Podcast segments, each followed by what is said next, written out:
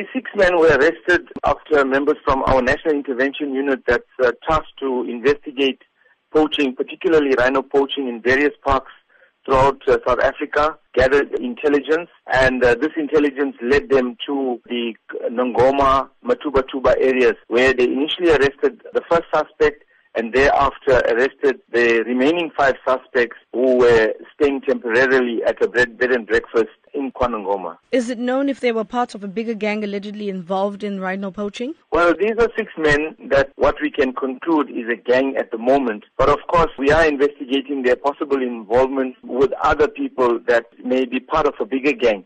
Of course, we have reason to believe they are not working alone. There are men on the ground that is alleged to actually be poaching the rhino and sawing off the horns of the rhino. But we, we do know that there are other levels in the syndicates. So, of course, we cannot conclude at this stage that they are working alone. We're hoping our investigation is going to lead us to other suspects that are part of other levels of these syndicates. What does this mean for efforts to curb killing of rhinos in South Africa? You know, rhino poaching has been a huge devastation throughout the country, both at uh, national parks as well as privately owned reserves. South African Police Service, together with its partners, are making every endeavor to reduce this poaching from taking place. While provinces have their own investigative teams, they have preventative measures in place. The SAPS has taken upon itself to put these national interventions in place. Of course, now uncovering or detecting people potentially wanting to commit these kinds of rhino poaching is a huge plus for us. What is your caution to the public?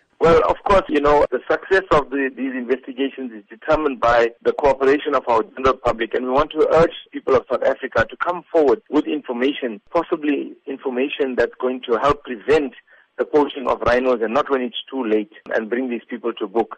But whatever the information is, they, they're more than welcome to provide us with that information. They can call our um, toll-free number 08600 10111 and all callers can remain anonymous.